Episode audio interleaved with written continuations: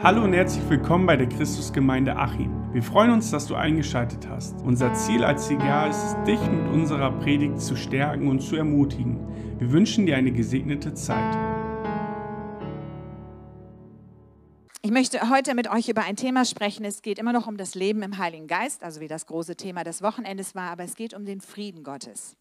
Ich glaube, in keiner Zeit haben wir mehr Not, den Frieden Gottes in unserem Leben zu haben. Und meine Tochter, meine 21-Jährige, wohnt noch bei uns im Haus und hat mir vor vier Tagen die Frage gestellt, die hatte ich, fand ich sehr interessant. Sie hat gesagt, Mama, wenn du unserer Generation etwas mitgeben könntest, was wir unbedingt beachten sollten, was wäre das? Dann habe ich gesagt, ich würde mich nie mehr ärgern. Ich würde einfach den Ärger aus meinem Leben rauslassen. Mich ärgern über den Nachbarn, mich ärgern über den, was weiß ich, Autoreparatur, mich ärgern über die banalsten Dinge des Lebens, aber auch nicht ärgern über Menschen. Menschen sind ja oft die schlimmsten ne, in unserem Leben, über die wir uns dann ärgern können. Warum nicht? Weil es hat nichts geändert bisher.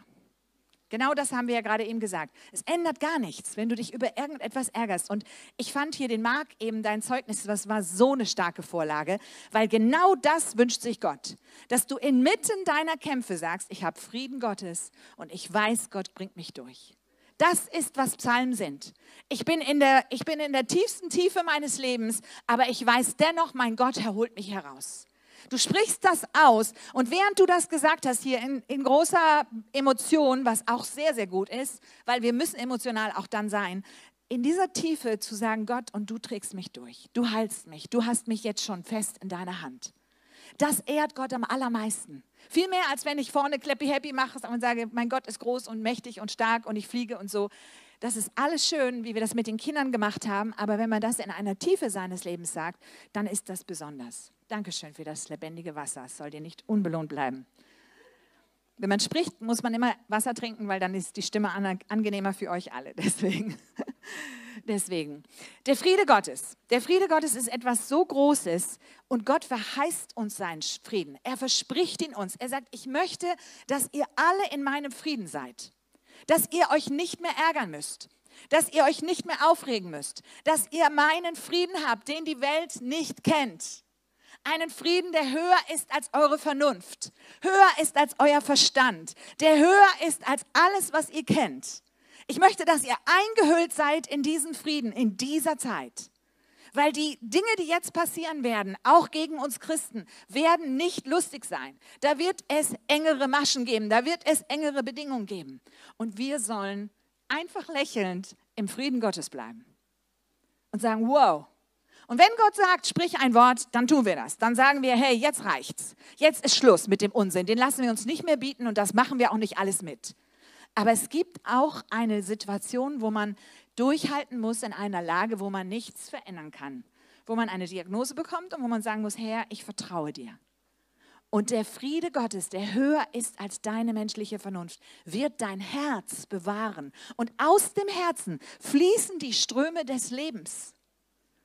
Und wenn wir diesen Frieden Gottes nicht verlassen, und der Friede Gottes ist im Lobpreis, in der Anbetung, dann werden Ströme lebendigen Wassers aus deinem Herzen fließen und du wirst den ganzen Gro den Boden um dich herum, den trockenen Boden bewässern, ob du willst oder nicht.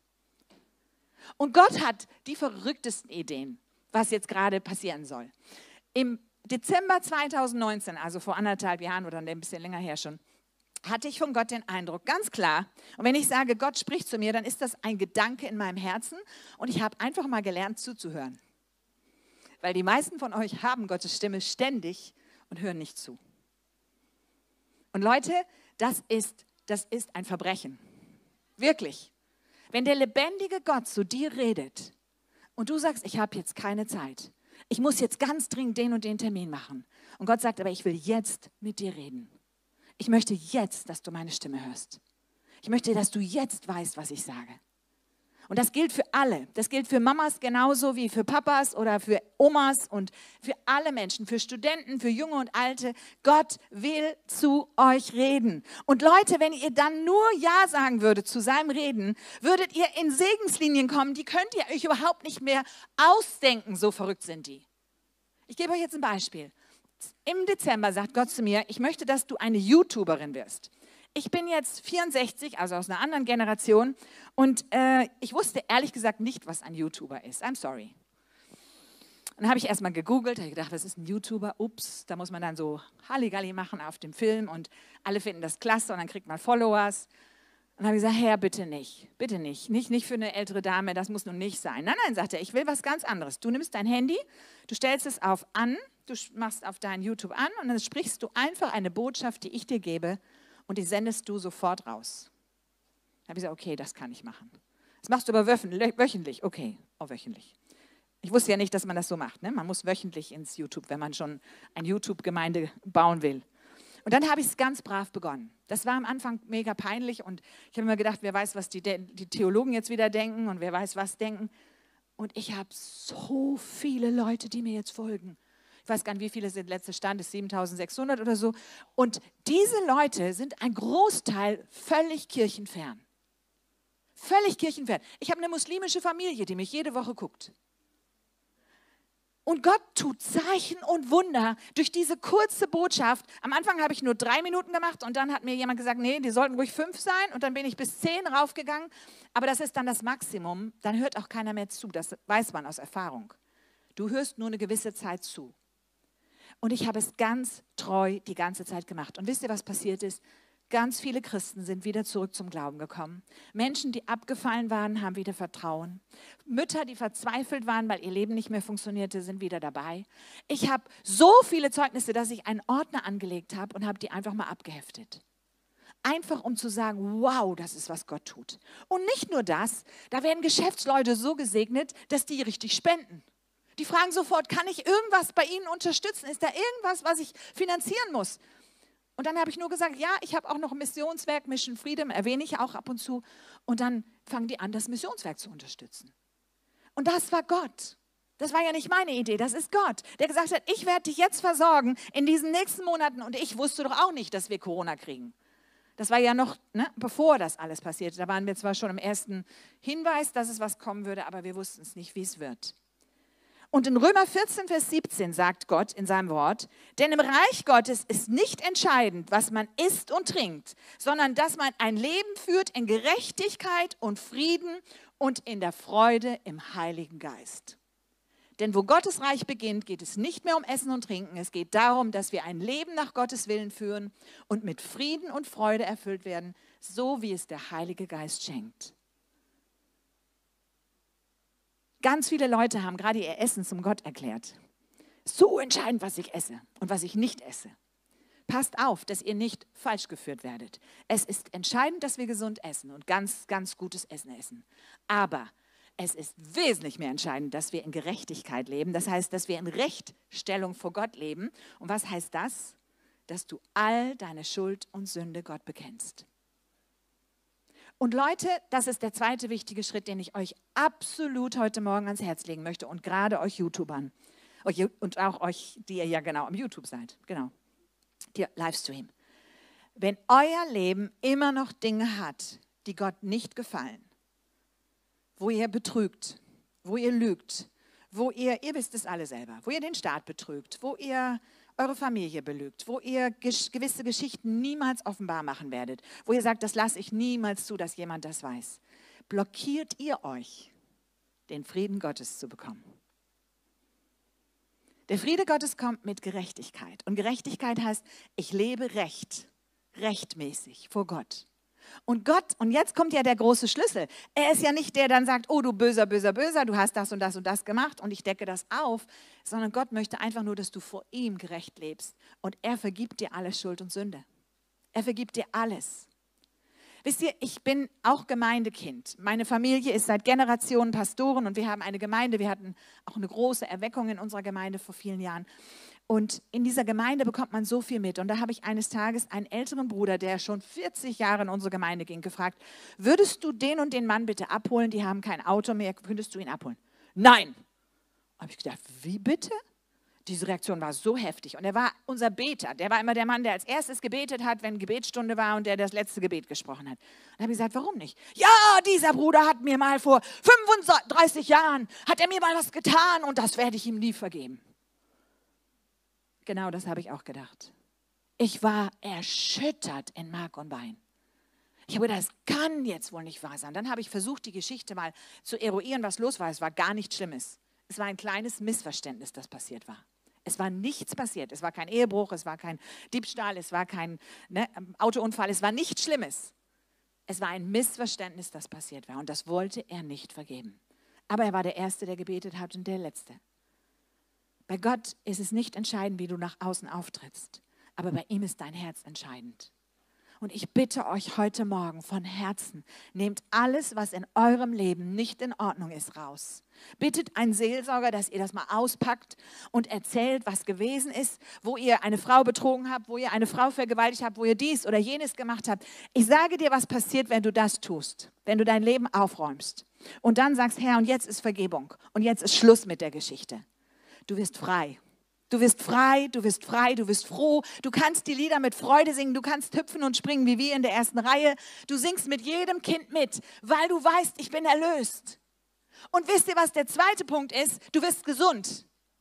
Du wirst auf der Stelle gesund, weil Sünde immer irgendeine Ursache hat. Und dann mit dieser Sünde wird dein Körper immer in, in irgendwelche Mitleidenschaft gezogen. Und Gott will, dass du in Gesundheit bist bis ins hohe Alter.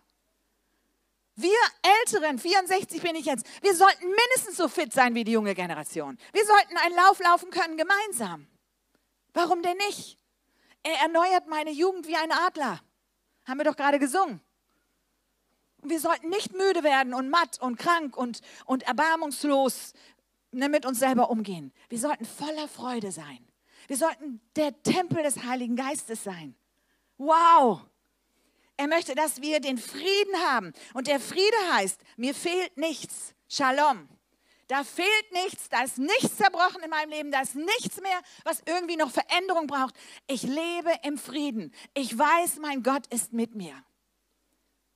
Und er ist mit dir. Ich demonstriere euch das. Ich habe das durch unendlich viel Leid erfahren, wie Gott ist als wir ganz frisch zum Missionsfeld gingen, wir sind vor 42 Jahren aus Deutschland rausgegangen, rausgefahren mit dem Auto, buchstäblich durch die Wüste und sind in Afrika gelandet und sind 42 Jahre jetzt Missionare in Afrika. Immer noch. Mein Mann ist gerade in Tansania, baut gerade sechs große Evangelisationsplätze gleichzeitig auf.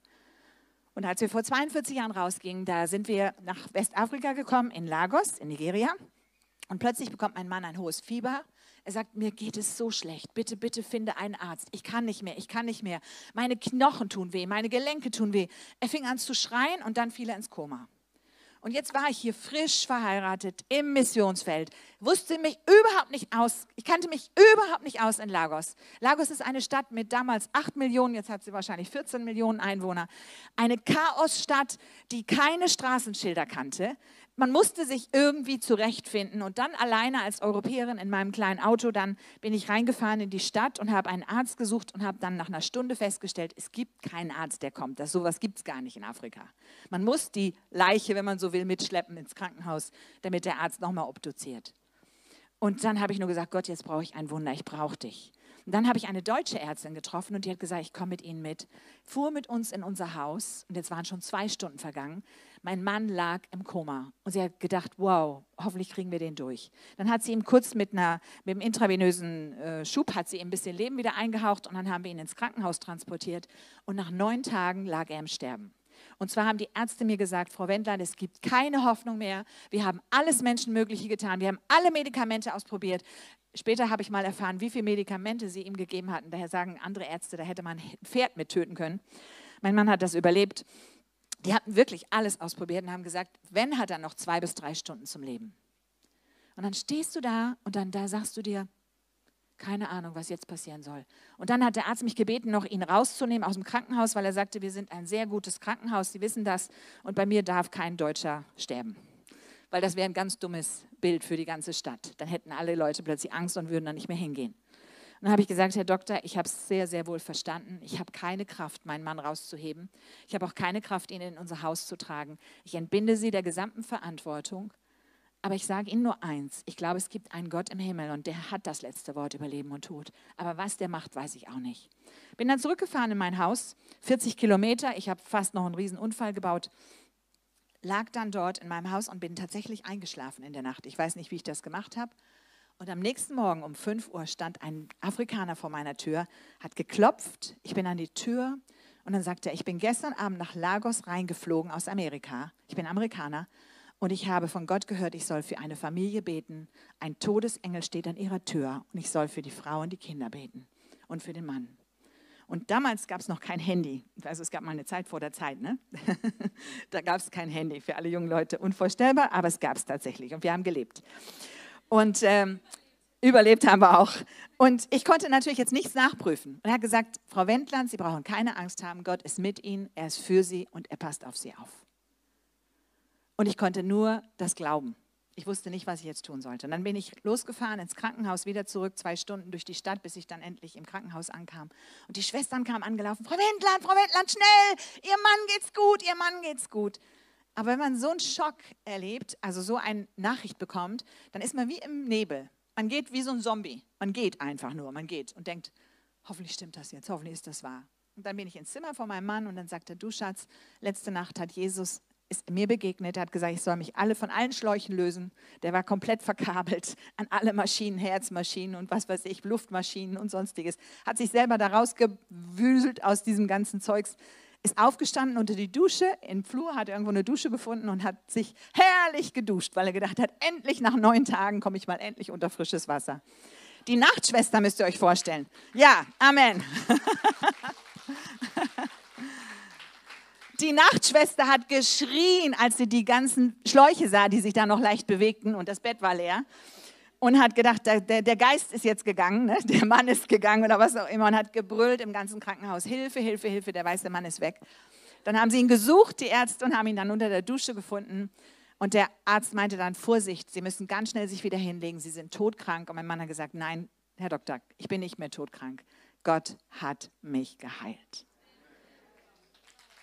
Gott ist in Kontrolle. Wenn du nicht mehr beten kannst, und in solchen Situationen können wir nicht mehr beten, dann sind wir am Ende. Am Ende mit meiner Kraft, am Ende mit meiner Theologie, weil ich hatte noch keinen Glauben für so eine großen Wunder. Am Ende mit allem. Dann nimmt Gott einen Engel, ich weiß ja gar nicht, wer das war, dieser Mann. Der sah unheimlich gut aus, dieser Schwarze, der vor meiner Tür stand, mit einem ganz weißen Anzug und hat nur gesagt, keine Angst, Gott ist mit ihnen, Gott passt auf sie auf. Wisst ihr, was Gott mit mir gemacht hat in diesen Jahren? Ich habe davon mindestens 70 solche großen Dramen gehabt. Immer wieder, elfmal war mein Mann dem Tode nah. Einmal war er bei Kindersoldaten eingesperrt für Tage, die wollten ihn umbringen, kein Mensch konnte ihn befreien. Ich habe unendlich viele Situationen in meinem Leben gehabt, wo ich gedacht habe, Gott ist gar nicht da. Ich habe immer gedacht, der verpasst mich ständig, der vergisst mich ständig. Immer bin ich auf der Abschussliste. So denkt man. Die Wahrheit war, Gott hat gesagt, Gabi, Gabi, Gabi, ich trainiere dich gerade. Ich weiß, es ist Bootcamp. Ich weiß, du bist müde. Ich weiß, du würdest jetzt gerne schlafen, aber du stehst jetzt nochmal auf und du gehst nochmal durch den Schlamm und du wirst nochmal durchgehen. Weil wenn du deine Muskeln mal endlich gestählt haben willst im Glauben, dann musst du jetzt auch ausprobieren, wie es geht.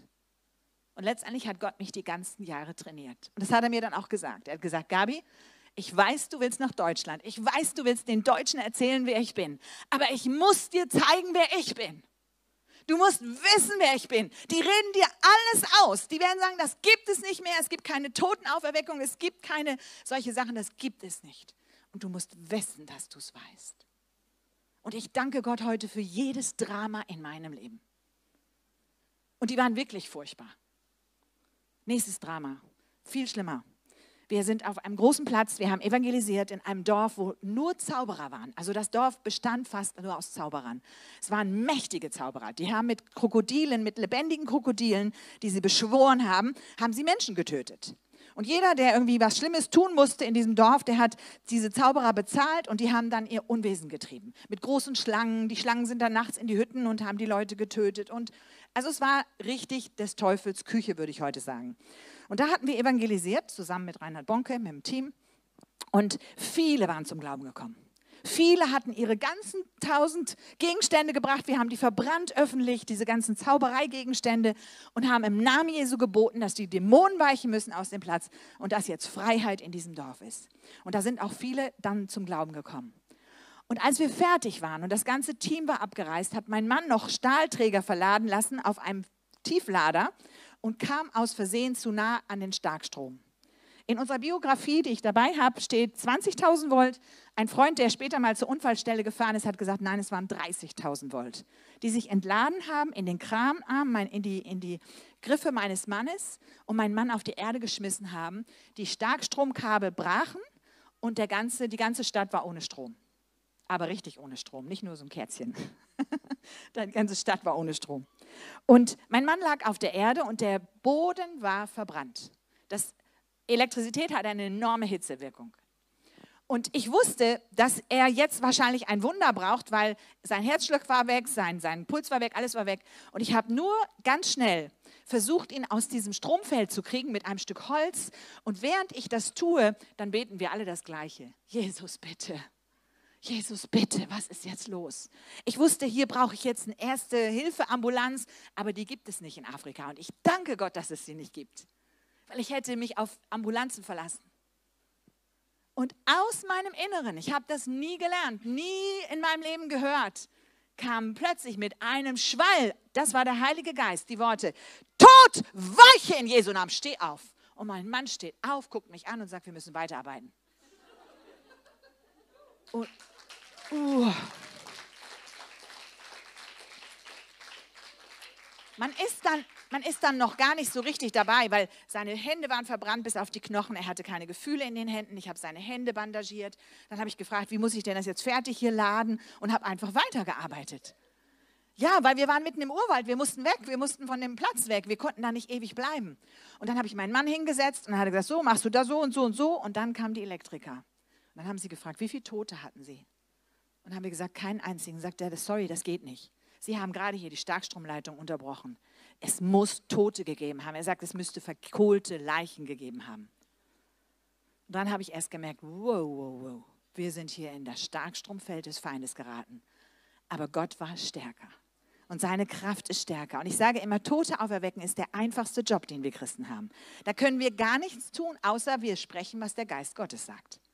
Und wir sind auch nicht berufen, alle Leichen aufzulegen, äh, aufzuwecken, weil wir inzwischen so viele Tote auferweckt hatten, dass die Leute mit hinter, uns hinterhergefahren sind mit Leichen und haben uns versucht, die Leichen immer zu bringen und zu sagen, bitte wecken Sie die auf. Und wir haben gesagt, nein, wir, wir wecken die Leichen auf, die Gott ganz explizit aufwecken lässt, aber nicht sämtliche Leichen hier an diesem Ort. Gottes Kraft ist extrem, ist groß. Und wir glauben das immer so selten. Und das ist so schade. Und ich möchte euch ermutigen, ihr, die ihr hier in der westlichen Welt lebt, glaubt an den Gott, der Wunder tut. Glaubt an den Gott, der alles kann. Und die Diagnosen des Arztes sind nett, damit man einen Beweis hat. Haltet sie fest, nehmt das Schriftliche wahr, denn eines Tages werden dich die Presseleute fragen, waren sie denn wirklich so krank? Und dann kannst du sagen, ja, das ist bewiesen, der Arzt hat das so gesagt. Aber glaubt an den Gott, der alles kann, der alles verändern kann. Mein Mann fuhr dann weiter in einen anderen Ort und da war ein großer Baum auf dem Platz, wo wir eine Evangelisation abhalten wollten. Und die Leute haben gesagt, bitte hier an dem Baum stellt ihr keine Evangelisationszelte auf. Das ist unser heiliger Baum, das ist unser Götze und da macht ihr nichts. Aber mein Mann hat diesen Platz vermessen und hat gemerkt, an der Stelle ist der beste Platz für die Plattform, weil da können alle Leute die Plattform sehen, also hat er sie aufgestellt. Am nächsten Morgen, als er zum Platz kam, war dieser Riesenbaum, und das war jetzt ein, so ein, so ein riesen also das sind Bäume, da kannst du nicht rum, ne? da musst du rumlaufen. Der hatte mindestens anderthalb oder zwei Meter Durchmesser und dieser Baum war umgeknickt. Der lag da einfach, in die andere Richtung gefallen. Und die Leute sind wütend gekommen. Was, das könnt ihr nicht machen. Ihr habt unseren Götzen äh, abgesägt. Und mein Mann hat gesagt, jetzt schaut doch mal, der ist hier mitten abgebrochen, mittendrin. Ihr seht das noch. Ich habe nichts gemacht, wir waren gar nicht hier. Dann sind die so wutentbrannt zu ihrem obersten Zauberer gelaufen, der im Dorf war. Und als sie zu seiner Hütte kamen, lag der Mann tot am Boden. Und dann wussten sie, wow, hier ist Gott am Werk. Und dann sind die Leute gottesfürchtig gekommen, weil die haben alle an ihre Götzen geglaubt. Und dann kamen sie gottesfürchtig zu Gott. Und dann haben sich ganz viele bekehrt. Wir müssen manchmal ganz mutig sein, wenn wir gehen. Gott geht mit uns. Er hat dich ja geschaffen für diese Zeit. Er liebt dich, er kennt dich. Aber er möchte Abenteuer mit dir bestehen. Und ich sage immer, ein christliches Leben, das langweilig ist, ist ganz sicher kein göttliches Leben. Wenn bei dir nichts passiert, wenn keine Zeichen und Wunder geschehen, wenn du keine Gebetserhörung hast, wenn du nicht zur Gebetsstunde kommst. Also Leute, die Gebetsstunde ist die Audienz bei Gott. Und nur wenn wir zusammenstehen im Gebet, können wir etwas bewegen. Eine Gemeinde, die nicht betet, wird nichts bewegen. Wir sind das Powerhouse dieser Nation. Und in diesem Moment wird gewählt in unserem Land. Und ich bete, dass wir gleich noch gemeinsam beten. Dass Gott Männer und Frauen einsetzt, die gottesfürchtig sind. Das wünscht er sich und er kann es. Er hat heute Morgen zu mir gesagt, Gabi, ich habe in jeder Partei in Deutschland, in jeder, habe ich meine Kinder positioniert. Die wissen, sie sind gerufen für diese Zeit. Und wir sollen für sie beten, dass sie mutig sind und aufstehen und dass sie was sagen. Und sich nicht alles gebieten lassen und alles gefallen lassen, was wenige versuchen durchzudrängen in diesem Land. Wir dürfen und wir können Gott bitten um eine gottesfürchtige Regierung. Gottes Wort sagt immer noch, er setzt Präsidenten aus und er setzt sie ein. Und ich bitte euch, lasst uns das gemeinsam tun. Wir haben so eine Vollmacht von Gott. Wir haben so einen Auftrag. Wir können so viel bewegen. Und wer nicht betet, der wird nichts erleben. Und Gebet ist nur langweilig, wenn wir nicht wissen, dass Gott hört. Wenn ich, ich liebe Gebet. Ich bin jeden Tag im Gebet. Nicht, weil ich so toll beten kann, aber weil ich weiß, Gott hört mich. Und ich sage dir eins, was ich mache, wenn ich bete. Ich komme in Anbetung. Deswegen, Alex, du bist der absolute Burner in diesem Bereich. Du betest Gott an. Genau das ist der Punkt. Ich bete ihn mit meinen eigenen Liedern an. Der Heilige Geist gibt neue Lieder. Ich bete ihn an mit einem Lied, das man mitsingen kann. Ganz neu, frisch vom Himmel. Weil Gott hat so viele Lieder da oben zum Downloaden, nur die meisten Christen holen sich die Lieder nicht. Und die sind cool, die sind richtig krass. Und weil gesungene Psalmen, das ist ja auch schon in den Psalmen gewesen, das sind gesungene Gebete, die bewirken mehr in deinem Gehirn und in deinem Körper als und bei Gott auch noch was. Und sie verändern deinen Körper. Sie machen dich gesund. Sie machen dich freudig. Ich sage dir, Depressionen weichen. Alle Negativgedanken weichen. Alle deine komischen Gedanken über deine Familie, dass Gott sie nicht retten kann, weichen. Du gehst raus, ich sage immer wie Popeye. Spinat wer den noch alten kennt, ne? diese letzte Witzfigur, der hat immer Spinat gegessen und dann war er ganz kräftig. Und genau das ist Gebet. Du gehst raus aus dem Gebet voll gepumpt mit Gottes Gegenwart. Und du liebst Gebet, weil du mit Gott redest. Und wenn ich dann angebetet habe, dann weiß ich schon, Gott weiß ja wieder alles, was ich sowieso auf dem Herzen habe und ich muss ihm nicht eine Leier vorbeten. Also Leute, das ist ja so, wie wenn du deinem Mann sagst, Schatz, guten Morgen, ich habe dich sehr lieb. Aber würdest du den Abfall jetzt rausbringen? Könntest du bitte das Auto in die Werkstatt bringen? Hast du die Kinder schon versorgt? Hast du das gemacht? Hast du das gemacht? Und denkst du daran, dass du am Sonntag die Predigt machen musst? Und ich hoffe, du hast schon gebetet. Also jeder Mann, der das hört, würde laufen. Stimmt's? Absolut unmöglich. Geht gar nicht. Wenn du deinem Mann begegnest, dann solltest du ihm sagen, hey Schatz, Du bist der aufregendste Mann, den ich kenne. Du bist der herrlichste Mann, den ich kenne. Du bist mein Lieblingsmann und ich liebe dich. Und dann darfst du viele Sachen ihm sagen, die ich jetzt nicht öffentlich sagen werde. Aber er sollte dich hören. Und zwar mit einer Begeisterung. Du musst deinen Mann, du musst deinen Mann fangen. Sonst kommen andere Damen und tun das. Du kannst es. Durch deine Art, wie du denkst, wie du redest und wie du fühlst und wie du mit ihm umgehst. Und ich sage euch das nochmal. Vor Gott ist Ehe heilig. Aber er gibt uns Frauen eine Riesengabe, mit unserer Zunge den Mann zu fördern oder zu drücken. Und die meisten Männer verlassen ihre Frauen, weil sie immer nörgeln. Und Gott mag das auch nicht. Und weißt du, was Gott tut, wenn ich dann angebetet habe? Dann fängt er an zu reden. Und der hat so viele tolle Sachen zu sagen. Ich höre dann ganz gebannt zu. Er sagt dann Sachen wie, Gabi, ich habe zugehört bei der letzten Predigt, als du gesprochen hast in Achim. Und ich war platt, wie du mich da vorgestellt hast. Du hast mich einfach vor den Leuten vorgestellt, wie ich bin. Gott spricht. Und er spricht normal. Und er gibt Anweisungen. Er sagt, und beim nächsten Mal sei einfach nicht so aggressiv. Mach es ganz liebevoll, dann verstehen es die anderen auch. Weil wenn man Evangelist ist, ist man immer ein bisschen lauter als der Rest der Gesellschaft. Und dann hat er mir immer gesagt, sei einfach ruhiger und dann geh mal ganz ruhig durch die Menschen durch, wenn du rausgehst. Weil die möchten dich berühren, die möchten mit dir sprechen, die möchten Gebet, die möchten, dass du irgendwas noch mit ihnen sagst. Und du bekommst ein volles Coaching, du kriegst ein volles Feedback und dann sagt er, und Gabi, ich werde das und das jetzt verändern. Du wirst sehen, ich werde dir die Tür öffnen. Die Türen werden schneller geöffnet sein, als dir lieb ist. Du musst jetzt laufen. du wirst jetzt die nächsten Monate laufen, weil ich habe große Türen geöffnet für dich. Und ich habe so eine Tür gerade erlebt. 140 Geschäftsleute haben mich eingeladen, dass ich zu ihnen für zwei Tage spreche. Und die Leute waren noch nicht gläubig. Zwei Tage. Und dann waren die so begeistert nach den zwei Tagen, dass sie gesagt haben, jetzt mieten wir eine Halle für 1000 Leute. Wir wollen, dass der Rest unserer Mannschaft auch noch dabei ist. Und da sind Türen, die Gott öffnet, einfach so, bang, bang, bang. Und du stehst da und sagst, Herr. Und Gott sagt, ja, habe ich dir doch versprochen. Ich öffne Türen. Und ich kann auch noch größere Türen öffnen. Und er hat mir viele Sachen erzählt, die in der Zukunft liegen. Und du solltest wissen, was Gott mit dir vorhat. Und nicht hinterm Propheten herlaufen, der das weiß. Du selber solltest es hören. Was hat Gott dieses Jahr mit dir vor? Was hat er nächstes Jahr mit dir vor? Was will er mit dir tun? Und wir Älteren, die wir beten, wir können für die Jüngeren beten, dass Gott sie gebraucht.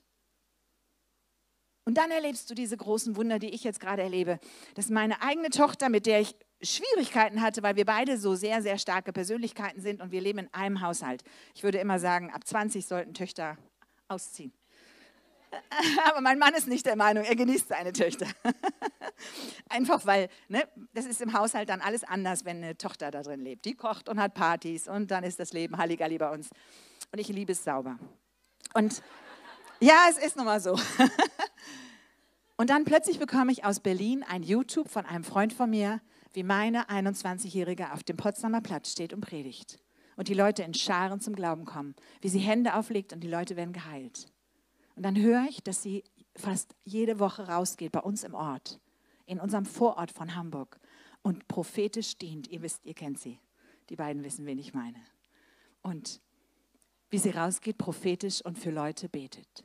Und einfach auf wildfremde Leute zugeht und sagt, und Gott hat mir dies und dies für sie gesagt. Stimmt das? Die Leute sind komplett getroffen. Die hatten da eine Frau, die wollte sich das Leben nehmen an dem Abend und sie hatten den ganz klaren Eindruck, die Frau will sich gerade das Leben nehmen. Und gehen zu ihr und sagen, wir haben von Gott gehört, dass sie sich gerade planen, das Leben zu nehmen. Da muss man Mut haben. Und die Frau sagt ja und fängt an zu weinen und sagt, woher wissen Sie das? Und sie sagen, weil wir gebetet haben für Sie. Und wir möchten Ihnen sagen, da gibt es Hoffnung, da gibt es eine Zukunft. Und dann denke ich, boah, mein Mädchen, mit dem ich oft in Konflikte war wegen der Waschmaschine und dem Geschirrspüler und der sauberen Küche und den Fußböden und so weiter und so weiter. Die liebt Jesus so sehr, dass sie rausgeht und dass sie predigt. Und ich glaube, dass unsere Kinder an uns vorbeilaufen werden, viel schneller als wir. Die werden Größeres sehen, die werden Größeres tun. Lasst sie uns unterstützen.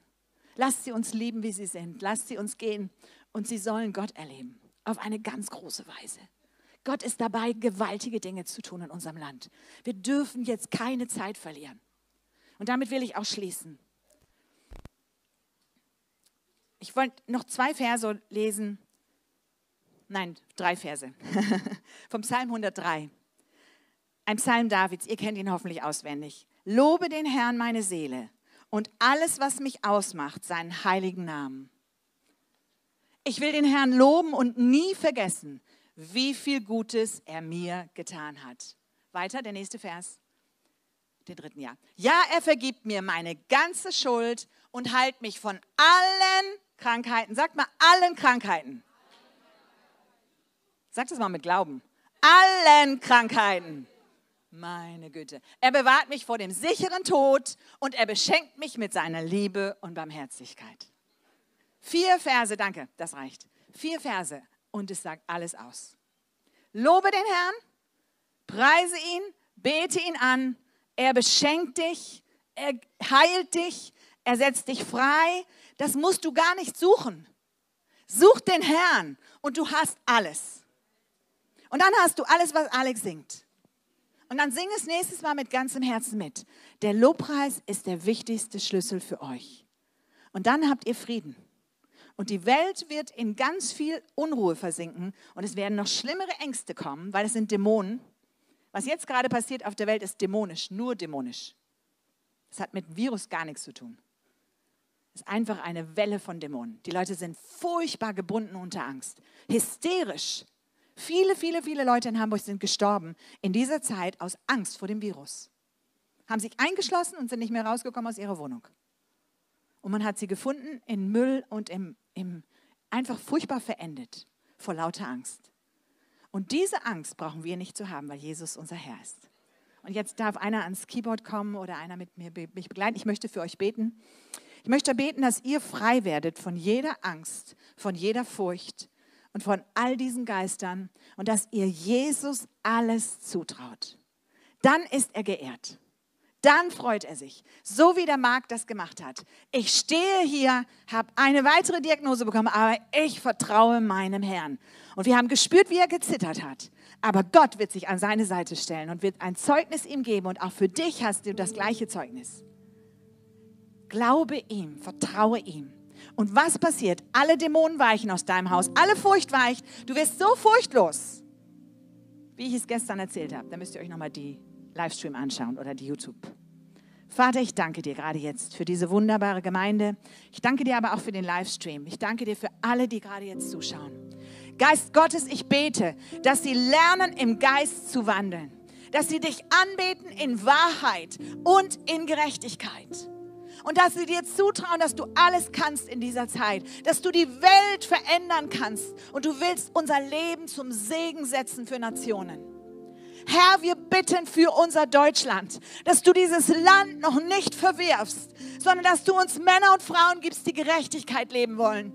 Wir beten, dass wir eine Bundeskanzlerin oder Bundeskanzler bekommen, der gottesfürchtig ist und der es nicht wagt, das Leben zu töten oder einen, einen Menschen zu verändern, sondern dass deine Wahrheiten, Gott, wieder durchkommen in diesem Land. Wir danken dir, dass du gut bist. Wir preisen dich, Herr. Und ich bete, dass alle Furcht jetzt den Raum verlässt. Ich bete, dass alle Depressionen den Raum verlassen und alle Enttäuschung und vor allem die alte Sünde, die uns anklebt. Und dass wir die alten Geschichten endlich loslassen. Und ich bete, dass Menschen heute Morgen hier Buße tun. Und ich möchte euch einfach ein ganz schlichtes Gebet vorsprechen. Und wenn ihr mögt, dürft ihr es nachsprechen. Ihr dürft aber auch mit euren eigenen Worten beten, weil Gott kennt dich, er liebt dich und er weiß, wie du tickst und dass du so redest, wie du redest. Aber du kannst sagen, Herr Jesus Christus, sag das ruhig alle mit. Herr Jesus Christus, ich öffne dir mein Herz. Ich will dir nachfolgen. Bitte sprich zu mir. Ich will zuhören, wenn du redest. Ich will mich abwenden von meinen verkehrten Wegen. Und ich will deinen Weg gehen, ganz und gar. Ich möchte lernen zu beten. Schenk mir eine Leidenschaft fürs Gebet.